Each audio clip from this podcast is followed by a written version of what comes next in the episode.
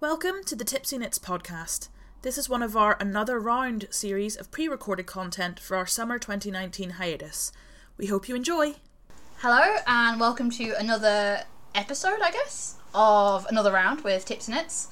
This episode, we're kind of taking a step away from the knitting chat, but we are still a knitting podcast, do not worry. Do not fret, we have not abandoned you.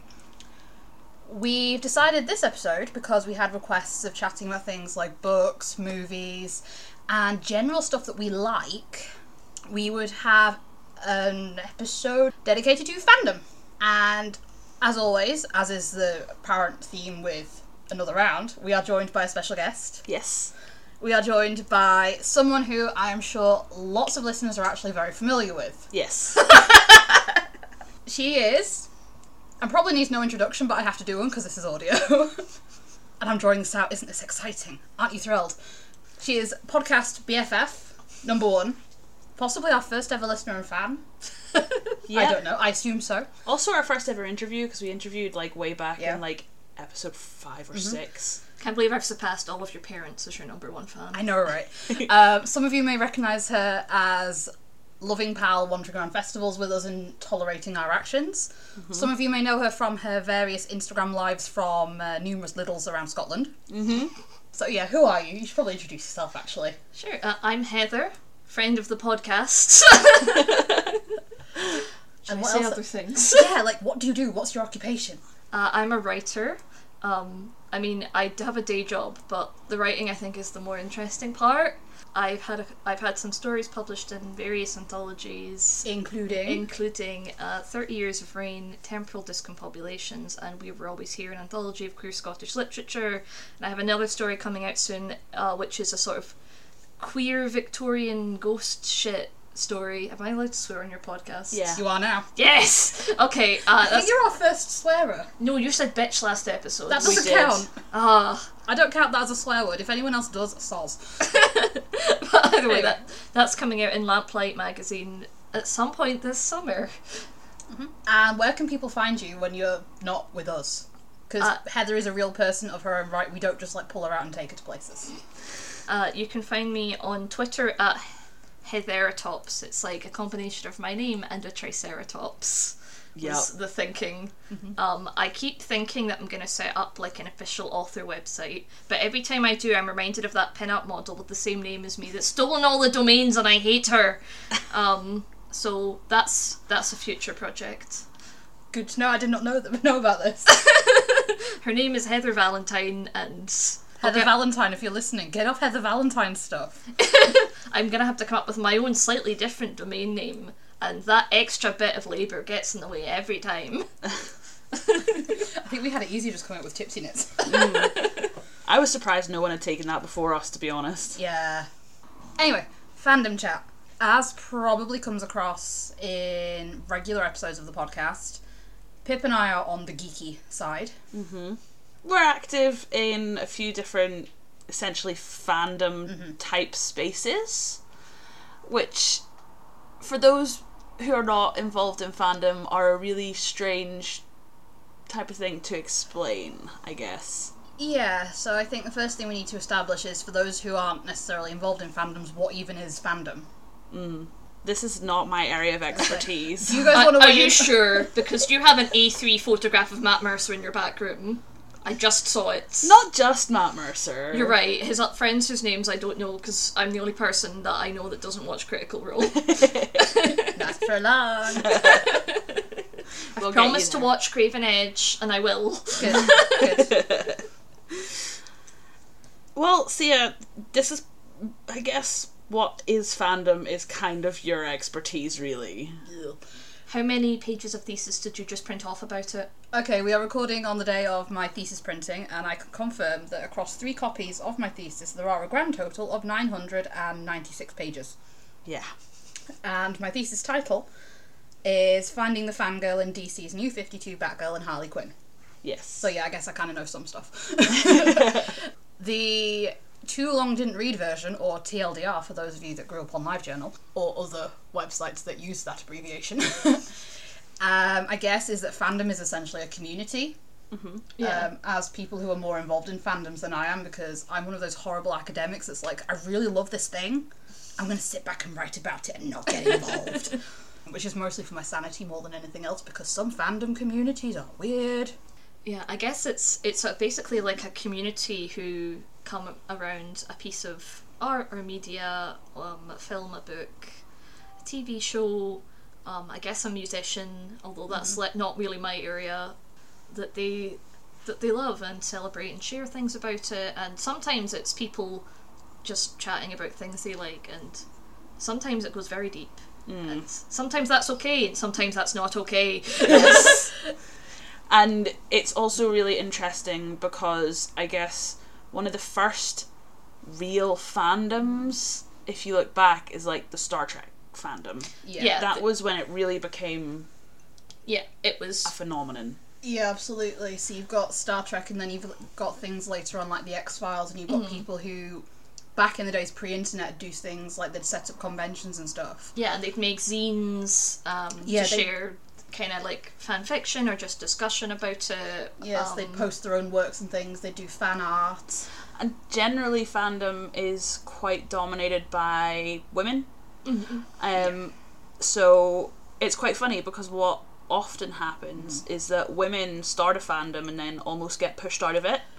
So that's what happened with Star Trek. Star Trek was saved by a writing campaign of the women's fans. It was seen as a women's show. And then as soon as it kind of got more popular, women were ostracized from the from it the space.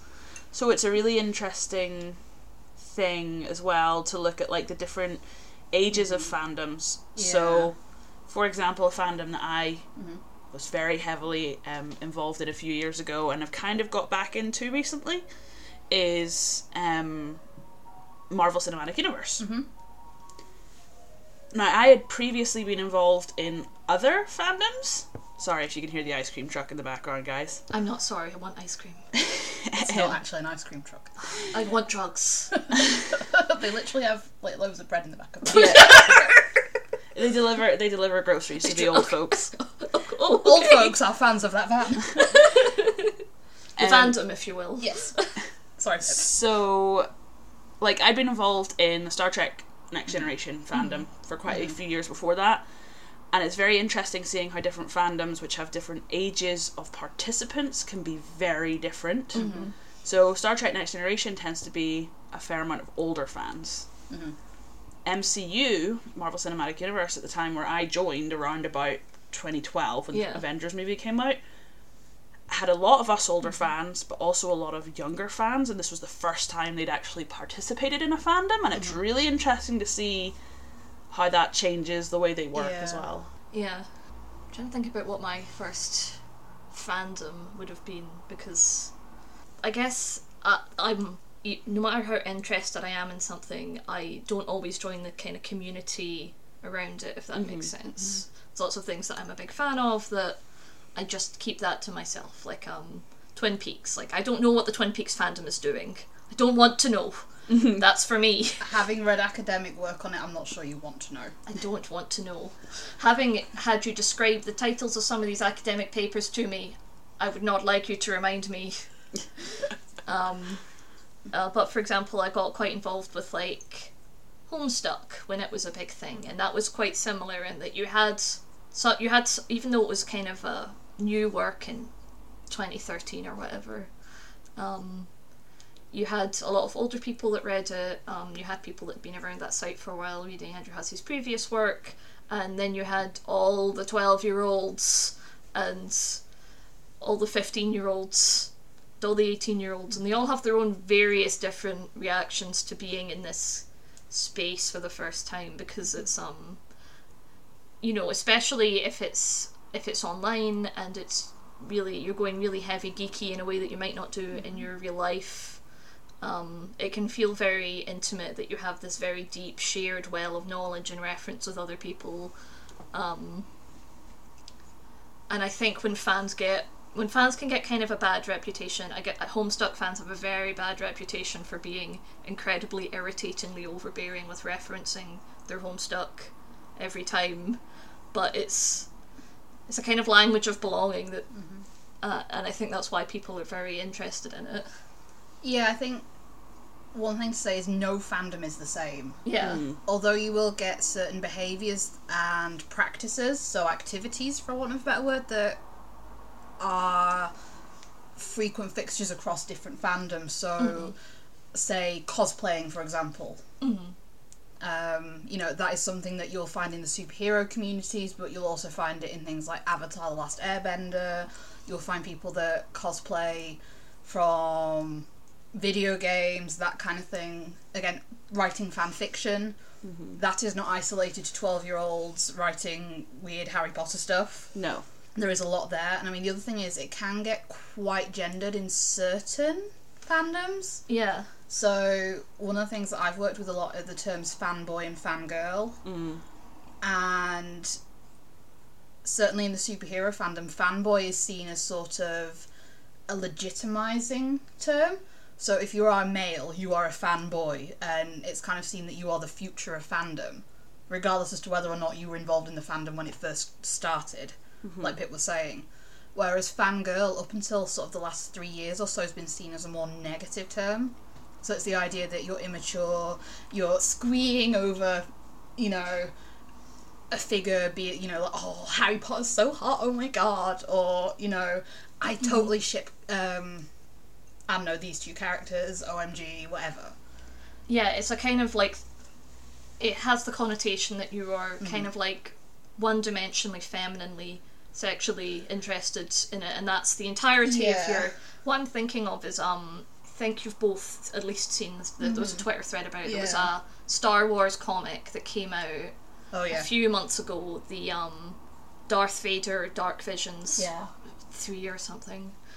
Um, and I guess for anyone that it didn't see it, it's the concept of that series was like how did different people see Darth Vader, and this one was centered around the perspective of like a medic that works on one of the ships and sees him and develops a kind of like romantic fantasy about him. Uh, but the comic is very heavily depicts that as being, you know, creepy or wrong or that she's pathetic and it ends with her being quite graphically murdered in a way that's supposed to be quite funny to the reader while using imagery from kind of feminine fantasy like The Little Mermaid and Phantom of the Opera that is very kind of has big female fandoms and is a lot more female positive. Mm. Whereas if you look at the literal flipped male example, Kylo Ren in the films, on the one hand, his the fact that he's a kind of Vader fanboy is kind of criticised and kind of made fun of, but he's also allowed a much greater degree of emotional depth and tragedy, and mm. is supposed to be a much more kind of, if not necessarily a relatable figure, he's a villain.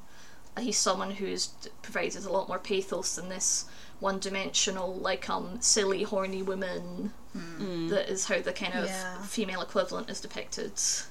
It's interesting because there's a few different ways that kind of are ubiquitous, and mm-hmm. like you were saying about there's cosplayers, mm-hmm. female cosplayers routinely get shit. Mm-hmm. Especially when they're cosplaying characters that are scantily clad and they are rep- they are actually costuming that character Yeah. faithfully and then they get they get basically hounded for being a slut hounded for being oh you're just doing it to get attention but a bloke can cosplay i mean there's sexy ma- there's sexy slave Leia male cosplays Mm-hmm. Yeah. but they don't get any of these kind of comments I'm having a real vision of there was this one sexy Professor Layton cosplayer who was really funny. Um, uh, but again, I don't know if it's because the idea that male sexiness is seen as amusing, um, and that's the only, you know, viable way to look at it.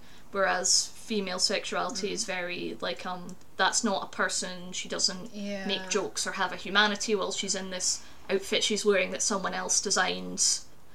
Um, Yeah, I think part of the problem kind of goes all the way back to the, the creation of popular geek culture and geek media, and it's the idea that, as people are saying, men tend to populate it, and they tend to be more vocal.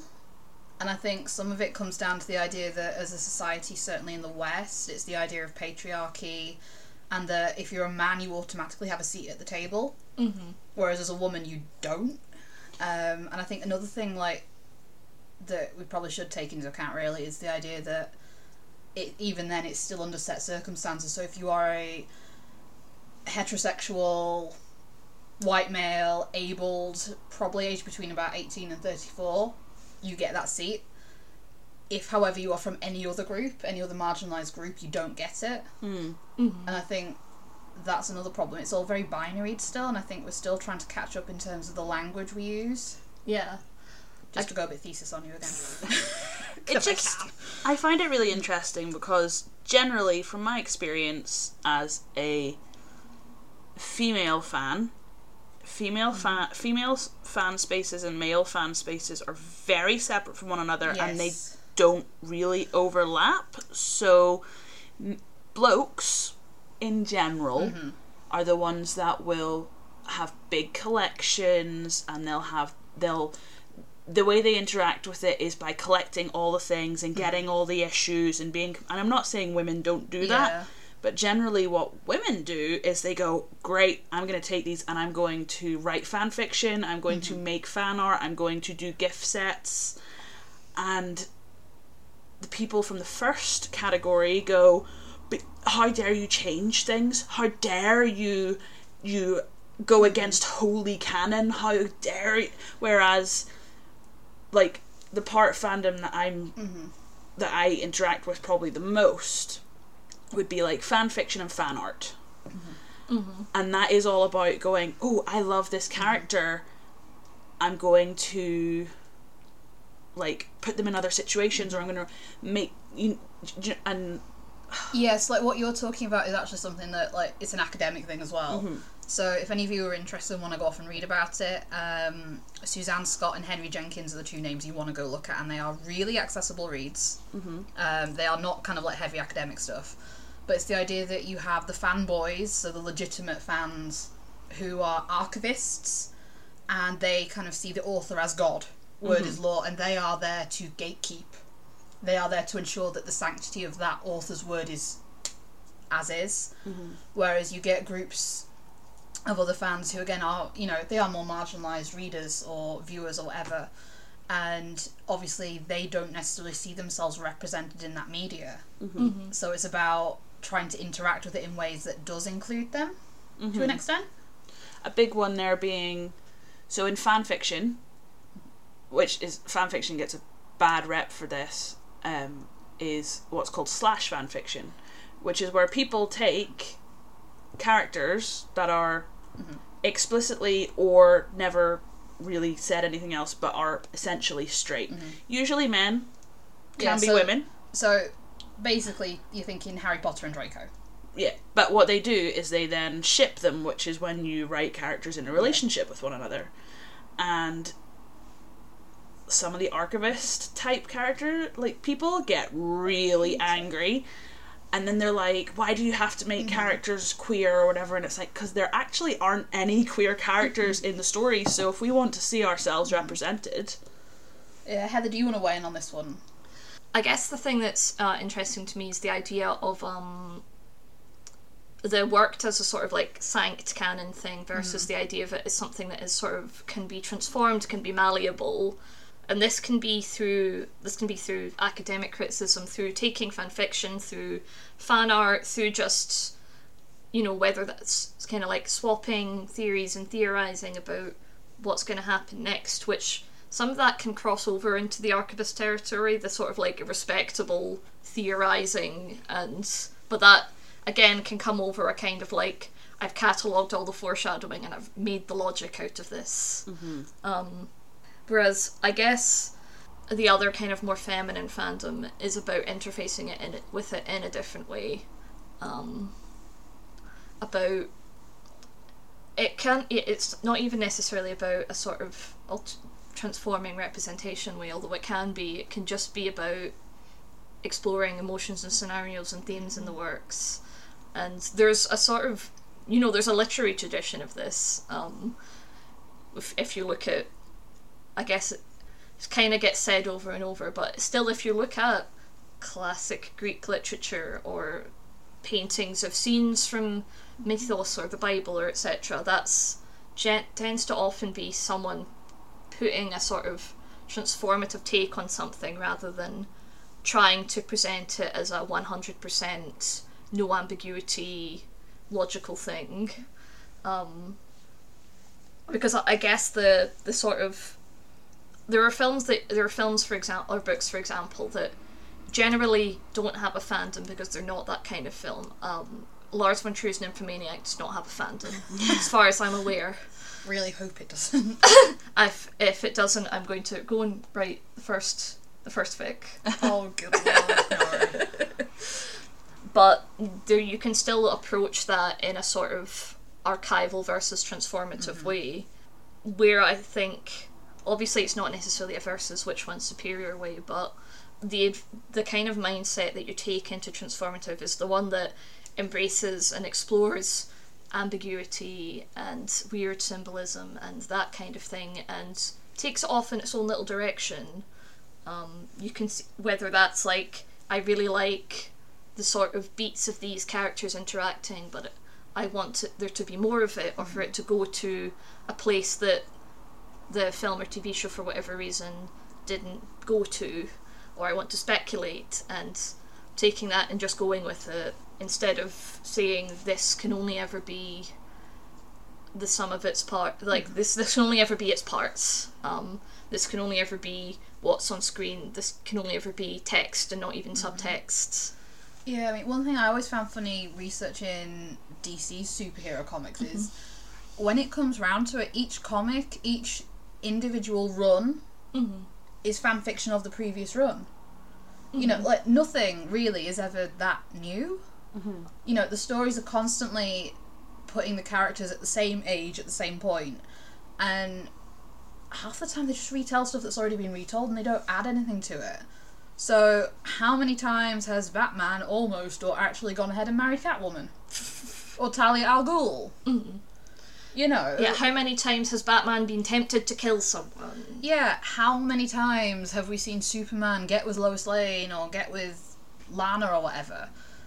It gets really boring. And I ne- one thing that I cannot quite fathom is why you get groups of fans, and I'm saying this as someone who has spent five years researching this stuff, and I still don't know why you then get fans who get super het up on the fact that, oh, someone had the audacity to write a fan fiction where Dick Grayson's gay or someone had the nerve to write um, a fan fiction where Cassandra Cain is Batgirl for longer. Yeah, You know. it's it's really interesting, especially in relation to comics and TV, because there you generally tend to have different rotating writers who each come in with new takes on the mm-hmm. character. So it's kind like that's baked in part of how it works and what can be what can Yeah. be interesting about different looking at different comics or series of TV shows or etc. Yeah. But then you have the idea that there are some sort of like authorized, allowed, and their takes and interpretations are somehow superior to and lifted above everyone mm-hmm. else's, even when we're all writers, we're all artists. I was gonna say you can see that within the Marvel mm-hmm. Cinematic Universe itself, Yeah. right? Mm-hmm. My main fandom, it's it's my reference point, I guess. There's three Iron Man movies, Yeah. and if you talk about those three Iron Man movies, depending on which one you're talking about, you'll have some people come in and be like, "That movie is trash. You can barely can you can barely consider it canon." Yeah. and someone will be oh no like the other one is terrible like i don't consider that canon but people but these are the fans that are picking and choosing it but then we'll turn around to you and be like why would you write fanfic like how could you write fan fiction about an iron man and it's like well you're picking and choosing what parts of iron man you want mm-hmm. to be that Yeah. character it's like just because someone has then gone on and and rewritten the ending to say Iron Man 3, right? So mm-hmm. that's a thing in mm-hmm. fa- fan fiction, especially the big arc of the mm-hmm. Marvel movies finished recently. Yes. Endgame. And That's it. There's going to be no more Marvel movies. They're all over. but we we saw the conclusion to a few characters, let's put it that way without spoilers. And these are characters that fandom especially have a very strong attachment to. I've been watching that the Marvel movies since they came out in 2008. That's 11 years. I have mm-hmm. quite strong emotional attachments to seeing these characters Yeah. over 11 years. Um, and so some people were not necessarily very happy with how endings occurred with mm-hmm. certain characters. So there's a big thing at the moment of people essentially rewriting the endings mm-hmm. Oh yes. and some of them are incredible genuinely incredible and it's because they want to explore their own emotions about the ending. They want to fix it for some people. They're ca- sometimes they're called Yeah. fix it fix yeah. where they are like, "Do you know what? Actually, for those of you who emotionally can't deal with what happened, here is a f- fan fiction where you can pretend this is what happened, or oh, if I was writing it, this is what I would have mm-hmm. done, or I don't feel like these characters were relationship was written the way that mm-hmm. it's been written before, and changing it. So it's very interesting, almost in that case of fan fiction and fandom, like the fan fiction being like restorative. Yeah. Mm-hmm. like almost like okay well do you know what? I'm not going to go on and have a massive tantrum about this is not how i would have ended this i'm just going to do my own one Yeah. and if people like it it's cool if they don't like it it's cool it's just there now whereas you see other people coming on and they're like this was the most terrible movie or whatever and that's all they do is just harry this rage around with Yeah. them Yeah, I think it's. I think sometimes where transformative fandom can get a bad rep is when it actually kind of takes a sort of the possessive parts of the archival approach. Um, because to me, part of the appeal of transformative works is the ability to just, you know, like expand the range of material and interpretations, um, and not be like, I have written a new, better ending. I have raised enough money on my Kickstarter to make a new version of The Last Jedi that's now the official one Oh yes. yes. or whatever. Um, you know, because I guess the the idea of archiving it isn't inherently like negative. I think you know, like fandom wikis are a really good resource for lots of it, especially if you're writing, Writing about a PhD. writing a PhD or writing something or interested in a long running series or uh, you know like they have lots of transformative uses um, and transformative isn't always inherent like there are people that do transformative stuff that can take a sort of possessive angle to it but at its heart I think it's not about possessing um, but about just expanding. So there's no there's room for everyone. There's more for everyone. There's the author's original vision or the various different authors various original conflicting redrafted studio mandated visions. I guess it depends if you're looking at a book or a multi-year multi-film franchise here. Um, and then there's the room for all the other stories weaving in and out and I, I think that's what's great about it Yeah, I think the you're right there. I think like the way I would describe it is that the transformative fandom is more of a sharing fandom. Yeah. It's about definitely. sharing with other people. Mm-hmm. Like There isn't a competition to it. mm, Um, it is about finding people essentially who are, you know, like minded. They share the same love of something over you, and they just want to share that love. mhm. I think. yeah, like with transformative fandom isn't about being right in the way that um very like you know like CinemaSins nitpicky of take like inter like Yeah. integrations with fandom can be. Yeah, like at the end of the day, so yeah, okay, you might know all the things ever to know about that one thing. Like you might know every single fact ever about the Barry Allen incarnation of the Flash. That's great. But all that's really going to do is maybe get you a couple of rounds in a pub quiz every now and again, Yeah. and potentially alienate you from a lot of people if you're an arse about it. Frankly, I also think it's funny that like fangirls especially because let's face it, mm-hmm. when people are talking about fan fiction and fan art and things like this, people assume fangirl. Mm-hmm. Mm-hmm.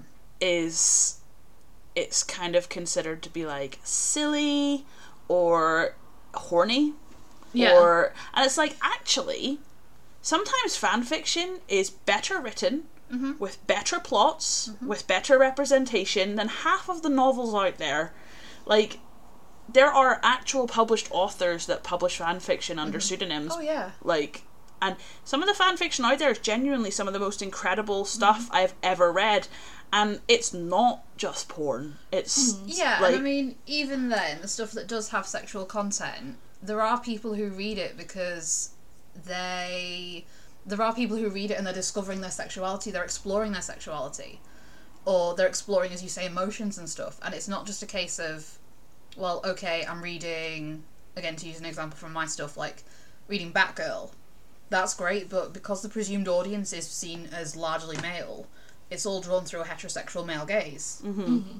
And as a woman, I don't, I don't want to be subjected to that. yeah. So, you know, if I want to read fan fiction and it's written in a more emotionally sensitive way and isn't just kind of like, cool, look at Batgirl's ass in that costume and oh, hey, you can see her bat nips. Mm-hmm. You know, and there's actual like, oh, she's interacting with Dick Grayson. You know, there is conversation. you know, that's great. And, you know, like, again, with fan art, you know, fan art that's kind of like, you know, pictures from different angles, and it's not hmm. just a case of here's a close up of the bat nips again, mm-hmm. or oh look, I can see her vulva through that costume. Yeah. you know, or or you know the flipping Brokeback pictures where you've got.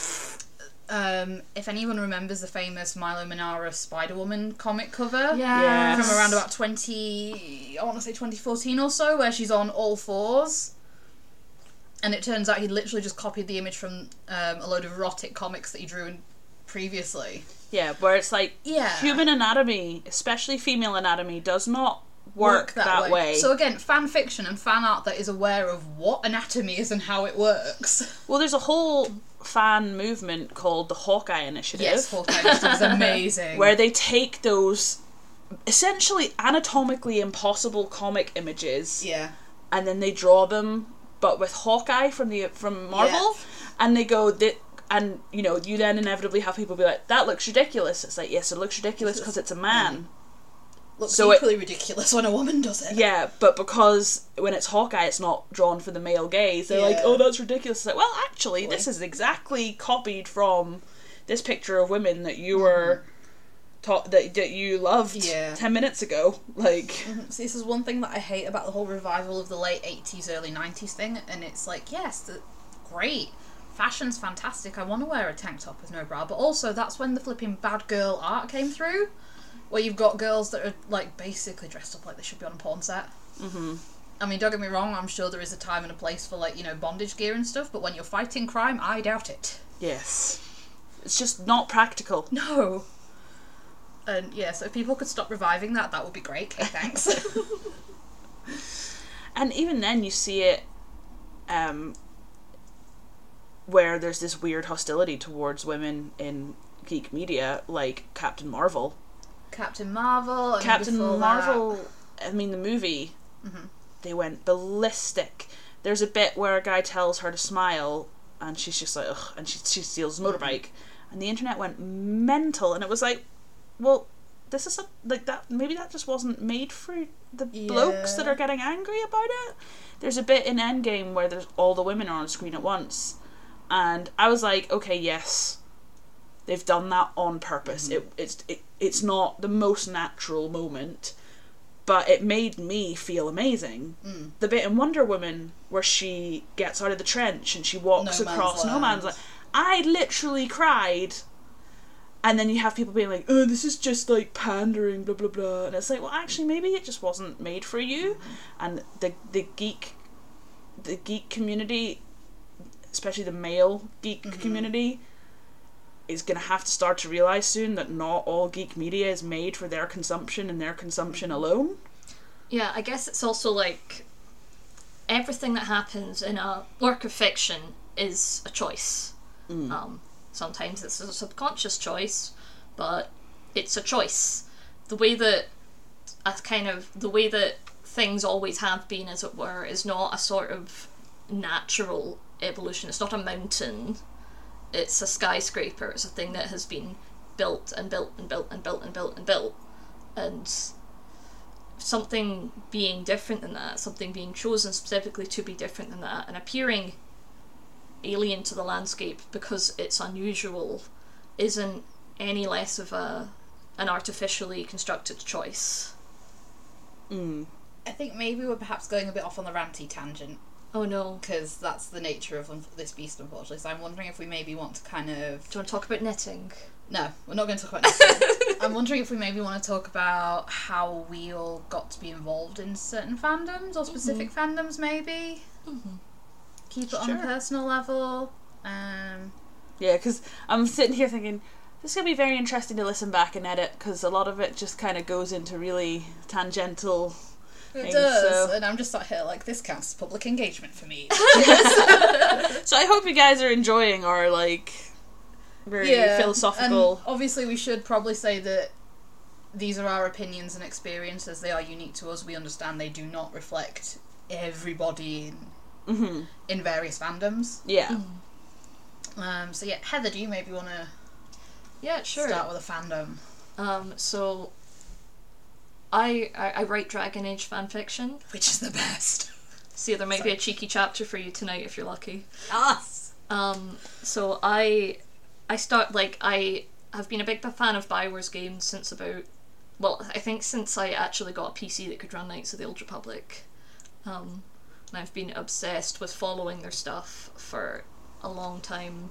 Um, so Dragon Age Origins, I don't know why I prefer that to Mass Effect, but something about it really just gelled with me.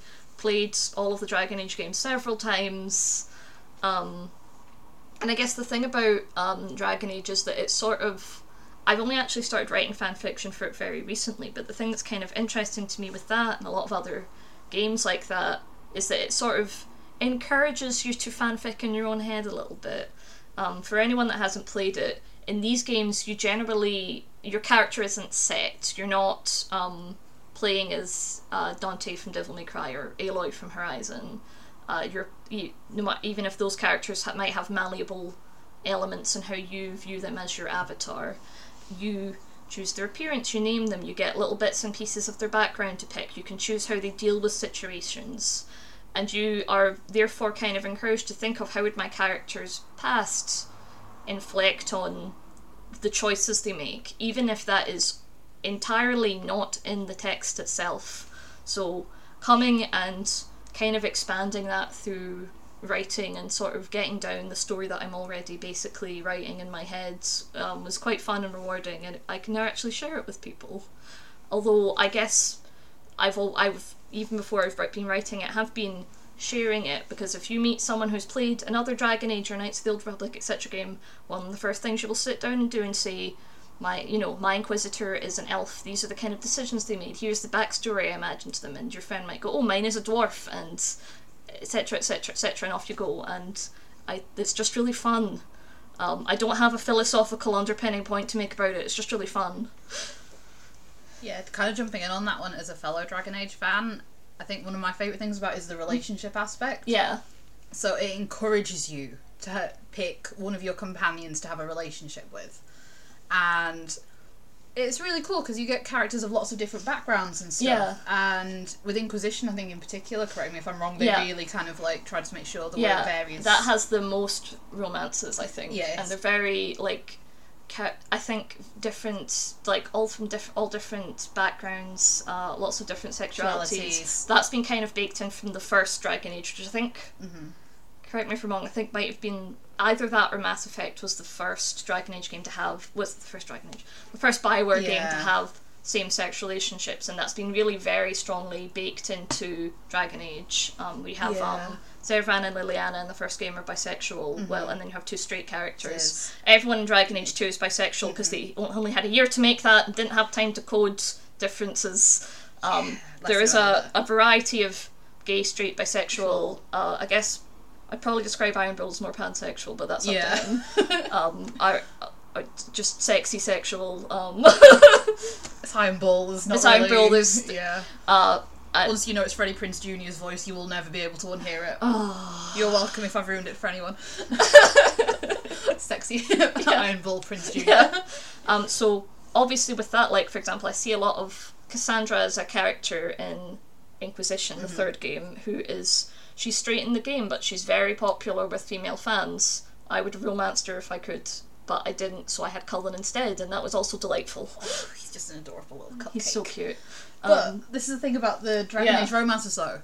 they they pull you in, you get invested in these characters, and then they flip flipping knife you in the heart. I know.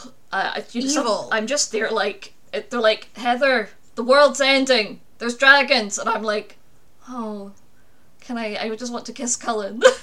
I wonder if he's okay. Yeah, every single game I'm like, I, I, I can see your chaos over there, but I'm just I'm just gonna go check in. I'm mm-hmm. just gonna go see if they're all right. Yeah. and one of the things I like about that game is that you have lots of you have a very big party and mm-hmm. they have lot they have their own interrelationships. The game has sec- has little bits where you'll be wandering around and some of your companions will start having a dialogue. So Yeah, so Morrigan will threaten to punch Alistair. yeah. And then, or alternately. Morrigan will threaten to punch Alistair. yeah. Um, so it kind of, it almost kind of encourages you again to draw the connections not only between like yourself and your romantic interest or yourself and Your your BFF. BFF, but also all the all the different lines, which I think Mm-hmm. is I think I really enjoy about it because obviously a film or a book um, will have to, by their nature, be a lot more focused in Mm-hmm. on primary secondary relationships um, because of the sprawling nature of the Dragon Age games in particular. Although I think all Bioware games have that kind of some have some of that kind of like banter aspect. Mm-hmm. Yeah. Um, just remember Carth being Mission's dad the entire time while she was just off causing mischief in KOTOR. It was very cute. Carth's my favourite. Carth is my first love. Um, anyway. um, so yeah, but just having the sort of like sprawling interconnected relationships, especially if you're interested in characters and people and emotions, is just very, very appealing. What about you, Sia? Oh, I was hoping we could go to you first. God damn it. Oh, it's horrible. Um, ugh. See, my problem is I don't get involved in fandoms, so it's difficult what to say what I'm actually a big fan of at the moment. I think at the time of recording, I am super obsessed with Killing Eve at the moment. Mhm. To the point that I'm kind of trying to do like cosplay light Villanelle, um, which is probably as like deep as I really get. I think researching things ruins them for you. I have learned that after 10 years of research, so I'm never doing that again. So yeah, I think I love Killing Eve. I think I love it for two reasons. Firstly, I love it because it is two female characters and it's literally sort of about almost like the fascination two women have with each other. Mm-hmm. And it's kind of like exploring the way women do get obsessed. Like we do obsess about each other and like oh what's that person thinking? What mm-hmm. are they wearing? What are they drinking you know that kind of thing it's not even just on the celebrity culture level like you know Mm-hmm. if there's someone I particularly decide is my nemesis that day, I will be kind of like, yeah, what is she having for lunch? I sound like a complete creep, oh well. but you know, you do, but you guys do that, right? Like, you get properly like fixated on like, and yeah, she's I- drinking lilt. yeah, of course she turned up wearing that nice jacket that I wanted. you know, or like, oh yeah, I bet she's reading that. I mean, obviously this sounds very aggressive, but equally, you know, you do get obsessed with your mates as well, and you're just kind of like, oh, I hope she's okay. I hope she's still wearing that really nice T-shirt that I saw her wear three weeks ago. That's like super cute. They're drinking her lilt. but obviously, Killing Eve does have the uh, murderous um, assassin aspect to it. Um, but the other reason I love it, and obviously I've touched on this a bit already, is the wardrobe. Mm-hmm. Oh my god, the wardrobes! Like, I feel really bad for Sandra Oh because she gets the short stick on it. She, because she's playing the MI6 agent, is wandering around in anoraks, bless her. Whereas Jodie Comer gets these amazing suits and these beautiful blouses and dresses and like she is an assassin who dresses for a murder. It's like it's beautiful, and I'm kind of like, yeah, that power dressing. Mm-hmm. so at the moment, I'm kind of obsessing. Yeah, obsessing. I super love this one outfit she's wearing in season two, and it's like a pink blouse that's knotted at the waist with like a bright corally pinky red skirt. And I, every time I see it in adverts and stuff, I'm like, yeah, my life would be so much better if I wore that. so yeah, I think my current mission in life is to sort of like do a like everyday light cosplay version of Villanelle. Mhm. I mean, I'm unemployed at the moment because you know handing in the thesis, so I know I don't actually have anywhere to wear, like you know, a three piece suit or a massive taffeta gown, but I can dream. who needs a place to wear it to? Just everyday wear. Just Yeah, off and I to mean- off to buy some potato scones from the Tesco. Yeah, right. And I mean, the other thing is for me, like, I really super admire cosplayers. Mm-hmm. Cosplay mm-hmm. is some of the most involved, intricate, detailed work I've ever seen. Like, The things they do with foam. I know, and like, don't get me wrong, like, I did textiles for GCSE. I know how I know my way around a sewing machine and stuff, but like, any crafter out there who is a sewist, I'm sorry, but cosplay has put you to shame, guys. the amount, like, oh my goodness, I don't even know where to begin with it. Like, It's the way they. It's not even just that they've made this beautiful thing. It's that they've probably designed it themselves. Yep. Yeah, they've designed it themselves. It fits them perfectly. The They use it- accuracy. The mm-hmm. accuracy, the attention to detail. Again, mm-hmm. like you think people doing historical accuracy on historical mm-hmm. dramas, like the it is amazing. I guarantee they are cosplayers. Oh, yeah. but like it's amazing what cosplayers do and the amount of money they spend. Mm-hmm. Like, I ca- I couldn't begin to do that myself. Well, I always dreamt of being a cosplayer. Mm-hmm. I've always, always wanted to be a cosplayer. I have done a few light cosplays. Mm-hmm. Um, you know, I've done a light cosplay of Hellboy. I've done a light cosplay of from Next Generation. I've done a super light cosplay of Iron Man in which I made myself an Iron Man dress, but it didn't actually look like the mhm. suit. It was so cool though. and like even all of those like light mhm. cosplays were hard as hell. Yeah. Like I wish mm-hmm. I had the talent. Yeah, I Yeah. I have done a. I'm not sure if it's a light cosplay or like a kind of like fashion cosplay or like mm. clothes play. Um, uh, when I was uh, deep in Homestuck, I went to a convention as Rose. Uh, but Homestuck's kind of handy because the kids just wear t-shirts and the Homestuck merch store sells those t-shirts. So you've got the most identifiable part down, and then you just need to accessorize. Yeah. Yeah. I did buy a wig. I did. I'm wandering around without my glasses, wearing a wig for seven hours. Great time. Yeah, so I think the most involved thing I did was I dressed up as a Black Canary for Halloween one year. Mm-hmm. And that absolutely was not a cosplay. And even then, it was Black Canary, so I was wearing a black leotard, fishnets, boots, and a leather jacket. Mm-hmm. Yeah. And a blonde wig. That that costume was the reason why I went blonde. Mm-hmm. But yeah, even then, trying to source a flipping black leotard to wear was difficult. And I mean, right now, trying to find myself the perfect pink blouse mm-hmm. And a flipping maxi skirt at the moment that is that colour and not a flipping, like, you know, broderie anglaise, naff, summery, hippie dippy nonsense thing. Mm-hmm. It's impossible! And I'm like, this is me trying to do it as someone who's kind of like a casual fan, but who, like, you know, probably is going to start dreaming in a Russian accent at some point. so, yeah. I'm not sure where I'm going with this, but basically, cosplayers are flipping amazing. They're geniuses Uh huh. And none of us have the stamina to do it apparently. but if any of you, anyone listening is a cosplayer, like please tell us about yourselves Yeah. because we have got a really good cosplay scene here in Glasgow. I think. yeah, Um. because we have like, like a few conventions based here. Like, there's the big MCM. There's the Glasgow Comic Con. That's this weekend at time of recording. Yeah. Um, I think. It's usually mid June. Yeah. Yeah, and the cosplayers that come out for that, they're amazing. Mm-hmm. There's quite a few that tend to do Magic the Gathering ones as well. Yeah. The ones that always get me are the ones that do armor. Mm-hmm. So yes. you get people who have the Iron Man armor suits that look like they're from the movie. The one, the, the ones that to me is like peak. Oh my god, this is mm-hmm. incredible! Are the Warhammer 40k mm-hmm. guys? Oh, geez, oh. So for anyone that doesn't know Warhammer 40k, it's crazy, but Tabletop wargaming. there are these guys called Space Marines that are like eight foot tall and live in these giant suits of armor. And when I say giant suits of armor, like, The shoulder pads are bigger than your heads. yes.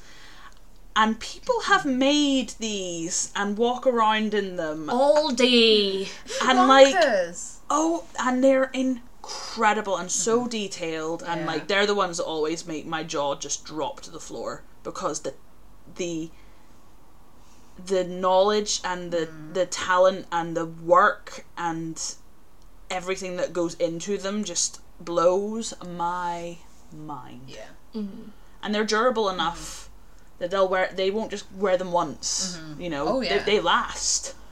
Like, Yeah, so I think one thing we can probably say out of this conversation is like, don't mess with people that write fanfic and don't mess with people that cosplay because they are flipping talent, um, and people who do fan art because they are bloody talented. yes. You know, these aren't people that you should be mocking. These are people you should be flipping getting down on your knees in front of. And- They are talented They and are- they are determined. Yes. Yes. and they've put many hundreds and hundreds and hundreds of hours of work and practice Yeah. in. So they are. Uh, they're not anyone to be messed with. Actually, speaking of that, and also because it just occurred to me, and it's part of my research and public engagement.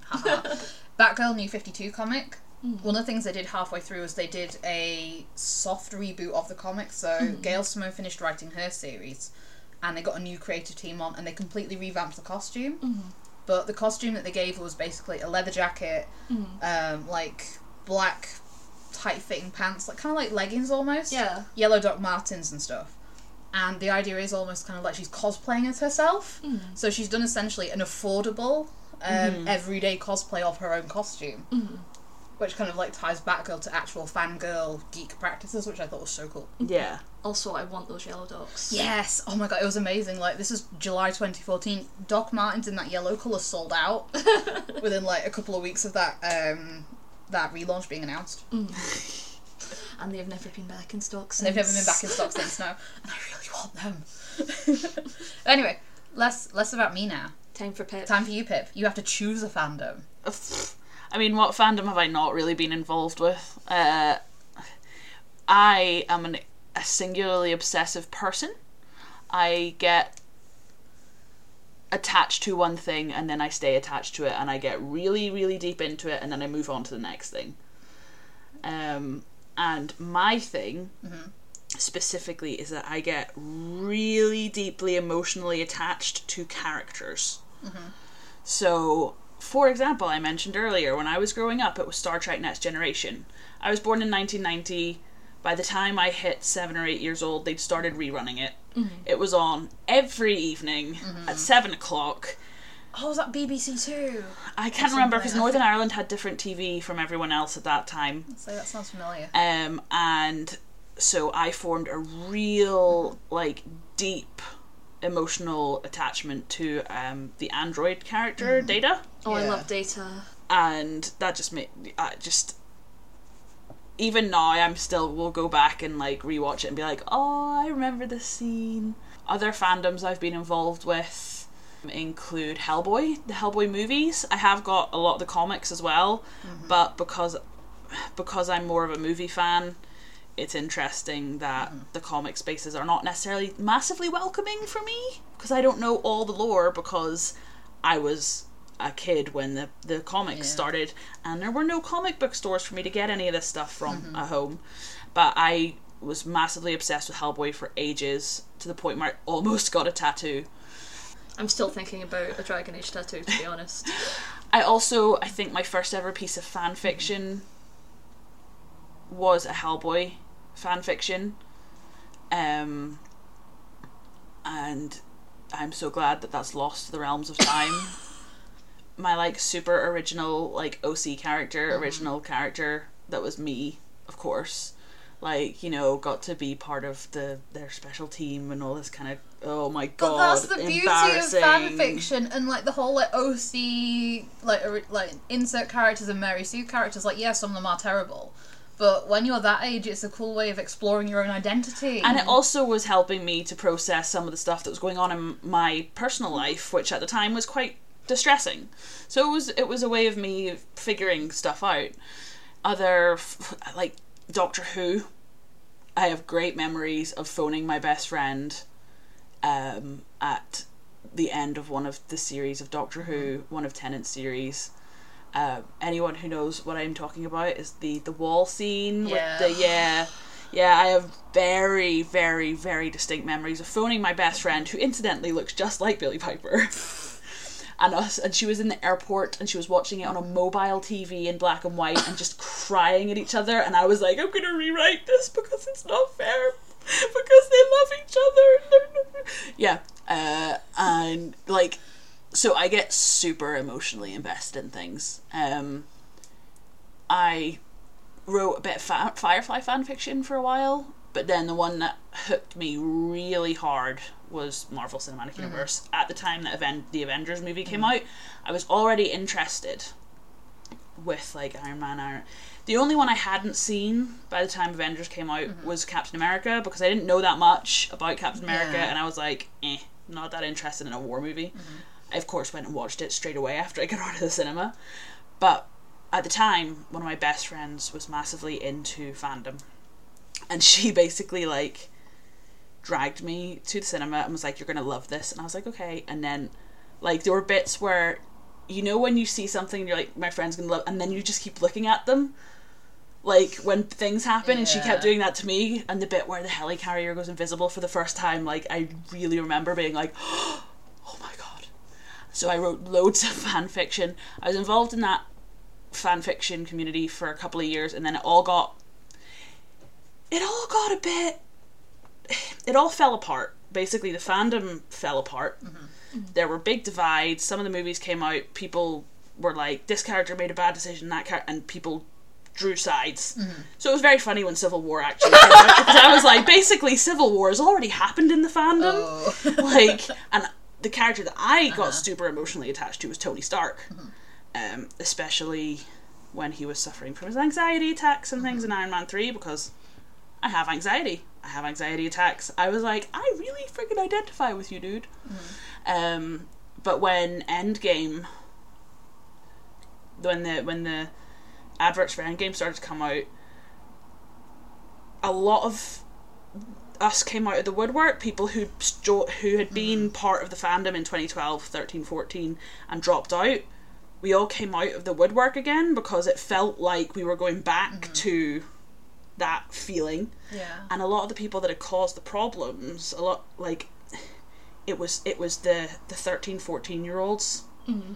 had gone mental basically. And i get it. You're 13 you're 14 like you have emotions you're going through puberty you get really i mean i like i fell out with people over lord of the rings when I was 11 because they'd made their models with the orcs having red blood, and I was like, You're clearly not a true fan because everyone knows orcs have black blood. You know, Yeah. that's the kind of stuff that was happening. Yeah.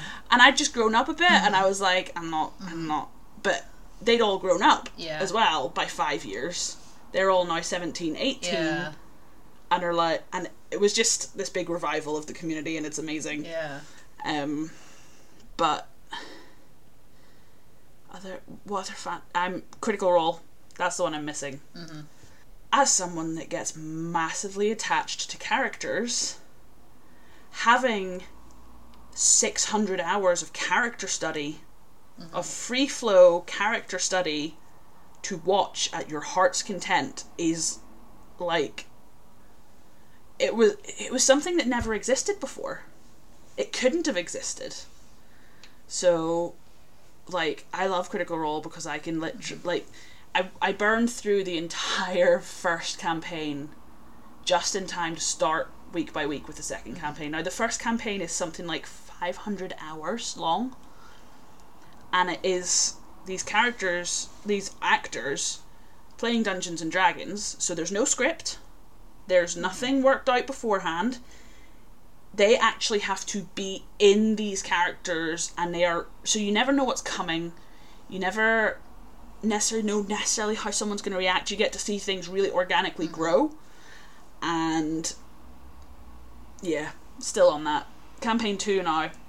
I lit i don't think i've cried nearly as hard like there are there have been a few moments in my life where i've cried very hard. One of them being that moment doctor who. Yep. uh, another one being the ending of campaign one of Critical uh-huh. Role. I literally sobbed for about 3 uh-huh. hours. but at the same time, it's super cathartic and amazing mm-hmm. to have that connection mm-hmm. to something. So yeah, my my fandom tends to mm-hmm. be I'll get very emotionally involved or like attached to certain characters. Um, so D and D, like especially something like Critical Role, where they're all professional actors, and yeah, that was that was made to reel me in essentially. Uh-huh. It was tonight. Yeah. Um. So, I think that's really interesting though that we all kind of have a different way that we do fandom. Like mine is character driven, like emotional attachment to certain characters. Yours is kind of Aesthetics. Mine's the vanity approach. then Heather's is the like literary I'm an artist. highbrow I'm an artist. artist or artiste. I'm an artiste. Okay. okay, well, I think you've kind of touched on the whole emotional aspect, Pip, but like, Heather, is there anything you've emotionally connected to other than Dragon Age romances? Because Bioware. I guess.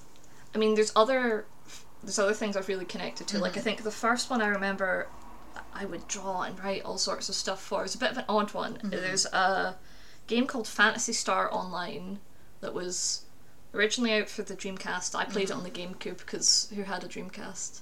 I don't even know what that is. oh, you're lucky. Um, Go on.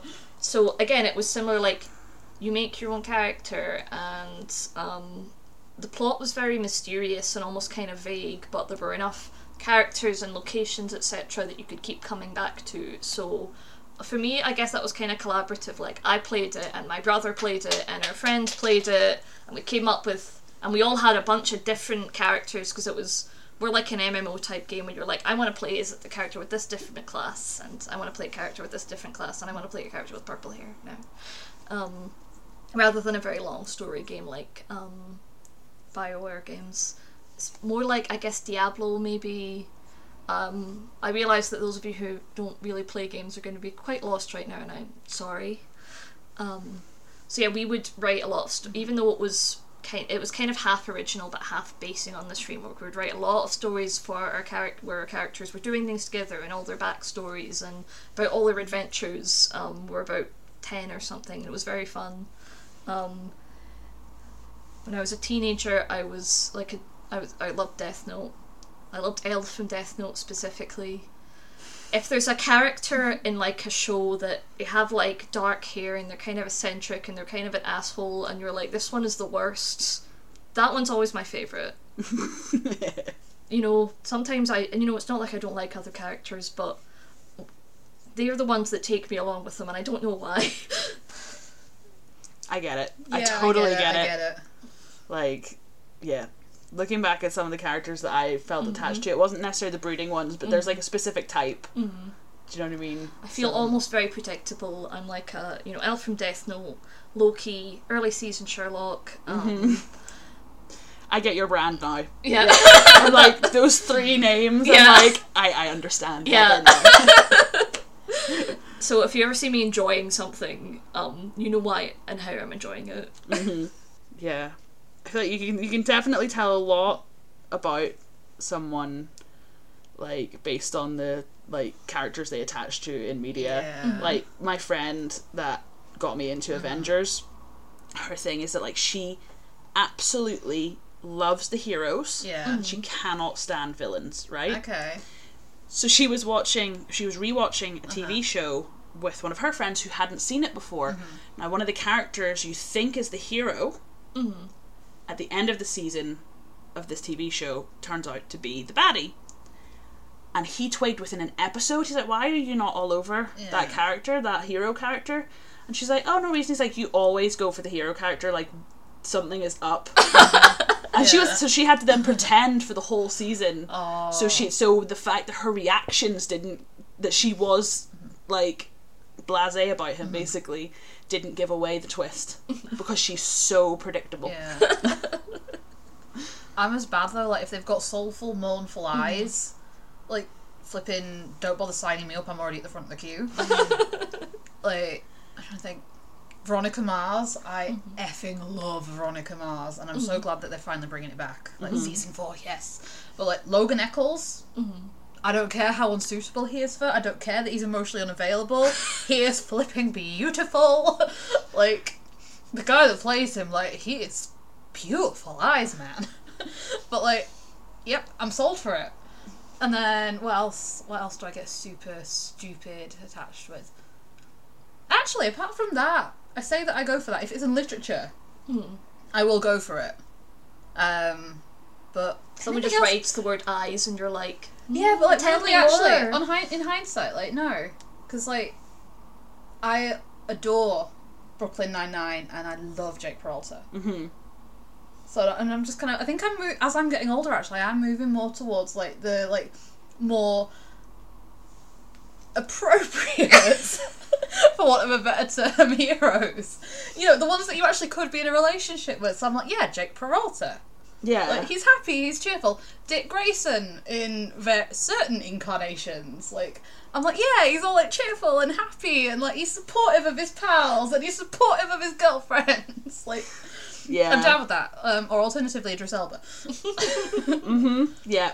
Yeah. Yeah. See, I, I'm still. I'm still on the not brooding, but like not right. The the word that fandom uses, which is not necessarily the most appropriate or PC word, is broken.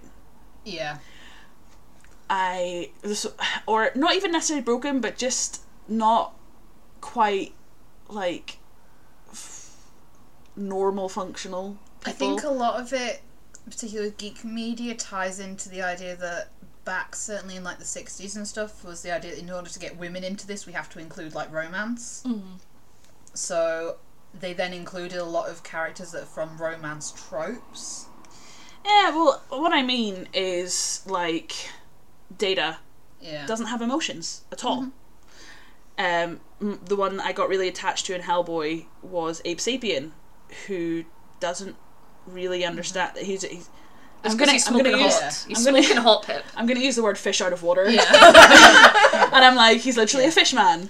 Um, but Google like, it but like, he's very doesn't quite get the, Yeah. like interaction or is quite kind of awkward and shy. Wolverine doesn't form Mm-hmm. Yeah. human like doesn't form em- emotional attachment. it's like the idea as a woman you can like put them on their redemptive arc almost i think for some but not in I some would- angles not not, necessarily. necessarily always redemptive but you kind of get what i mean yeah, I'm like there's something there, that, but like um, other Mr. Darcy, yeah mr darcy is a big like one how many people have not fantasized about their mr darcy moment Castiel from Supernatural. Mm-hmm. It's always kind of the slightly outcast or Outcast. different character that I end up kind of like.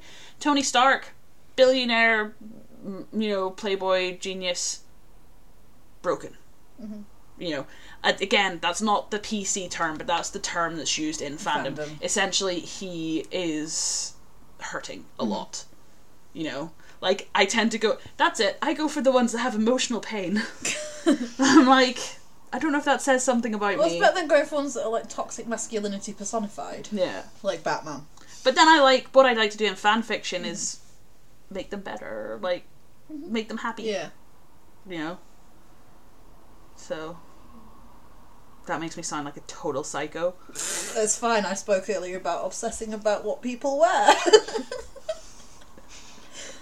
Heather, would you like to make a complete muppet out of yourself on this recording Ah, I mean, in relation to fandom? I mean, you've done pretty well. You've gone for an hour and ten minutes without doing it so Yeah. far. Got specific parameters within fandom. Uh, look, I've given you. I've, look, I've started reading Kylo Ren fan fiction. That's my. Oh, Girl, I like he, he, he, he's the worst. He has dark hair and a big scar. oh, yep, scarred. Sign me Scar, up. sign me up. Um, I, that's my that's the the sort of deep Muppet shame is the is that I'm like. You know, I watched Last Jedi and I watched all the things where like he and mm. Rey are communicating telepathically, and the logic part of my brain is just like, wow, he's an arsehole. He's a bad person. But I'm also just like, they were made for each other. They're the only ones who can understand what they're going through. He's a bad person, Heather. That's my brand. yeah, Yep, yeah. cool. what I love is that I know that people who are listening to this that are involved in fandom are gonna totally get Yeah, I think. exactly what we've all I think there's a lot of you that are going to get it, and I think there are a lot of you that are going to be like, "Why am I listening to this?" Yeah, right? This if is you haven't already- episode. if you haven't already turned off. Yeah. I think maybe just to wrap it up and just amuse the people that are actually here just for the knitting content, we should mm-hmm. probably relate it back to knitting a bit. Mm-hmm. I guess the question is has anyone done any fandom related knitting projects? Looking at you, Pip, first of all. Yeah. Yeah, so I knit the cast of Critical Role all hats with their characters' names on from the first campaign and literally did it in time to send it to them for Christmas just at the wrap up of the first campaign. Um, and funny story about that one. I was having literally the worst day ever. Like the worst day ever. I got into bed and I cried. And I was scrolling through my Instagram feed and they have a every Christmas they do like an episode where they open presents from fans and stuff.